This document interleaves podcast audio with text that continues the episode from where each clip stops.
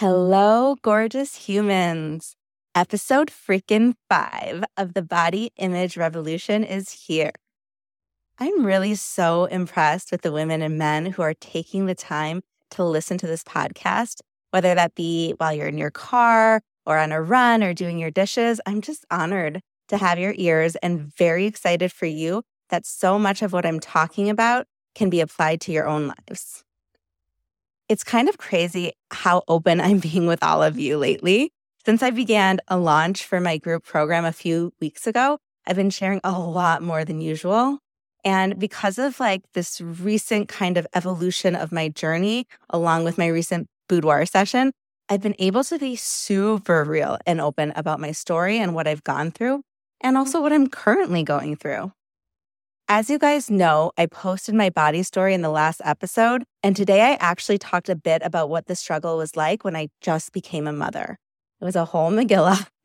and I'm like, oh my God, is this too long? Are people sick of hearing my story? And then, of course, I still posted it, and I'm suffering from what Brene Brown calls a vulnerability hangover that sick feeling in your stomach that maybe you shared too much. But it's kind of funny how brains work because I've been posting vulnerable shit online for years. Maybe it's because I feel like I'm really up leveling my self concept and sharing the most vulnerable stuff with you now. I do know that it helps countless women on their own journeys, even ones who have never liked or commented on a post of mine. And knowing that makes me want to keep going and feeling this discomfort of vulnerability over and over again. It's worth it and I have to say, it's pretty healing for me too. Like the fact that I shared pictures of my belly with you on social media platforms, there's no more hiding. And I think at some points I thought that when people said I was beautiful, I'd think, oh, but only if you saw my whole body, you probably wouldn't think so. So now it's out there and I think I'm beautiful. My boudoir client said something really profound recently. She said, It's not that I care about what people think of me, it's the discomfort I will feel when I agree with the negative things they might say. Like, whoa, that's exactly it. If someone said, Rebecca, you're a terrible boudoir photographer, it wouldn't touch me. I'd laugh in their faces, quite frankly. And I know that sounds very confident, but I know I'm a really good boudoir photographer. So if someone says something like that, it just doesn't touch me as much. If someone says that they don't like my body, I'm really at a place where I'm okay with that too. I know that I'm beautiful and desirable and worthy. And I actually end up feeling compassion for people who don't think that because they can't see the beauty in all different body types. And that's their limitation. It's not mine. But if someone said to me, like, you're not the best mother or your posts are a little cringy, it might hurt me a little bit because those things are things that I'm battling within myself. When we elevate our body image and therefore our self image, we get to experience the world in a completely different way and in a way that's not informed by the opinions of others. Okay, so that was a long intro into something that I want to talk about today. And that is part one of a million conversations about how to talk to your kids about body positivity. How do we actually help our kids to love their bodies? Firstly, I want to make it clear that there will not be just one conversation about this. If you want to help your child create a healthy relationship with their body, then there needs to be an open dialogue about this as body image stuff is going to come up a lot. And a lot of times they won't even talk about it. So, you opening this door, you telling them that it's okay to feel, it's okay to talk about, is going to be monumental. And I'm not just talking about girls here boys experience body shaming and body dysmorphia, they also have eating disorders. And as much as girls feel like they can't talk about this or they don't want to talk about this, even more so for boys. Boys are not supposed to, quote unquote, care about that stuff, but they do. And there's a lot of pressure for them to look and act a certain way as well. So, in that vulnerable post that I was talking about earlier, I said how my 12 year old's body image is freaking amazing. She's 5'8 and she's size 11 women's shoe. And if you ask her, she'll tell you that she loves being tall and unique and she likes the way that she looks. Like, damn. I know I can't take all the credit for that, but it is evidence of the body positive environment that my husband and I have created for her. I think it's incredible to see that come to be, but I know it's not the end. There's not really an end. So, keeping this door open for conversations is so important. I would say that if you're really going to start talking about body image with your kids, keep listening to this podcast, join my 12 week program, or bring it up in therapy. Do whatever you can to improve your own relationship with your body. Because no matter how much we value body positivity or how much education we have, if we don't love our bodies, that will come across to our kids. And even if we don't say one negative comment to our kids about their bodies, if we don't love ours, then that will inform the way they see themselves. If they see their mother smiling when she looks in the mirror, having dance parties without inhibition, not second guessing all of her clothing choices, going to the beach in a swimsuit, and being in pictures, they're going to get the message that their bodies are okay too, and that it is possible to love our bodies. So, this episode is inspired by a Facebook message that I got from an old friend of mine recently. She said, I don't know what to do, Rebecca. My daughter, who is almost nine years old, thinks her thighs are fat. She's actually really small, but no matter what we say, this is how she feels, and she doesn't want anyone to see them.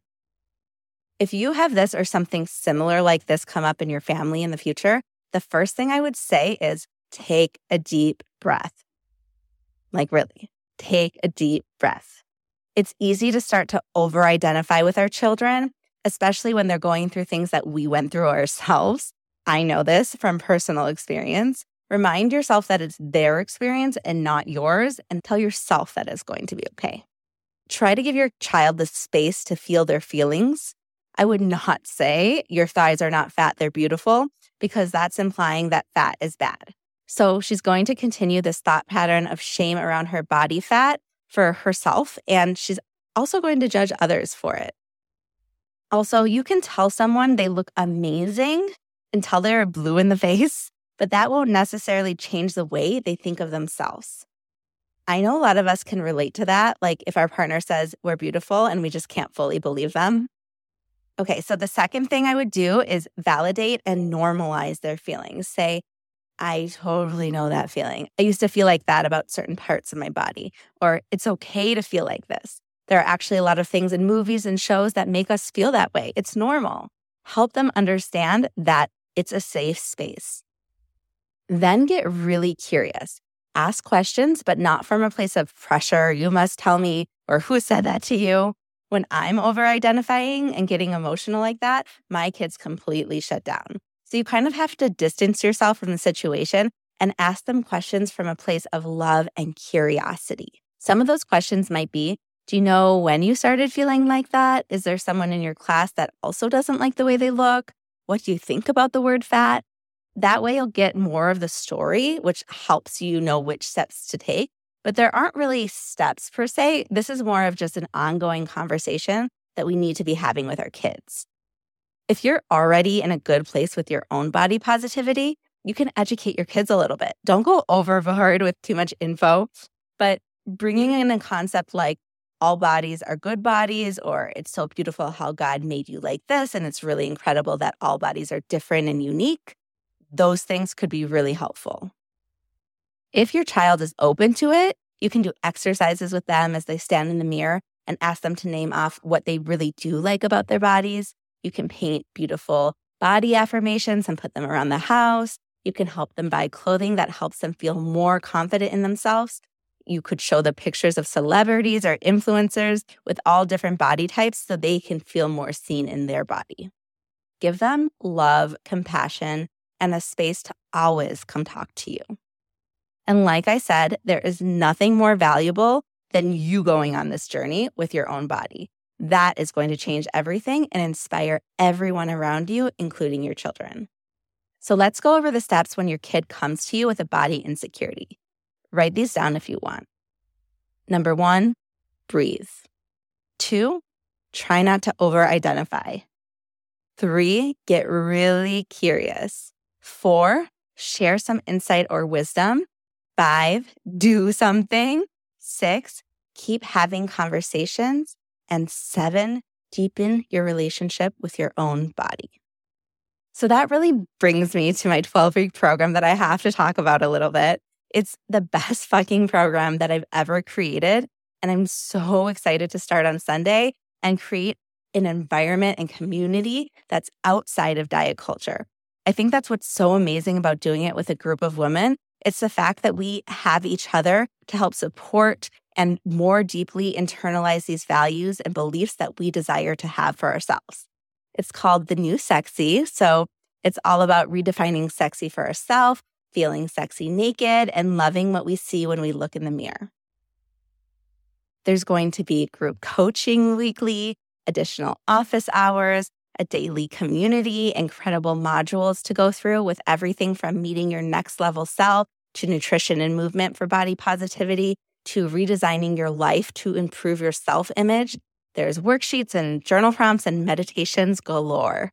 The women who have already signed up are just amazing women who have already been on this journey for a bit and really want to apply their body positive values to themselves and feel sexy. Like, what's better than feeling sexy? It's such an amazing feeling.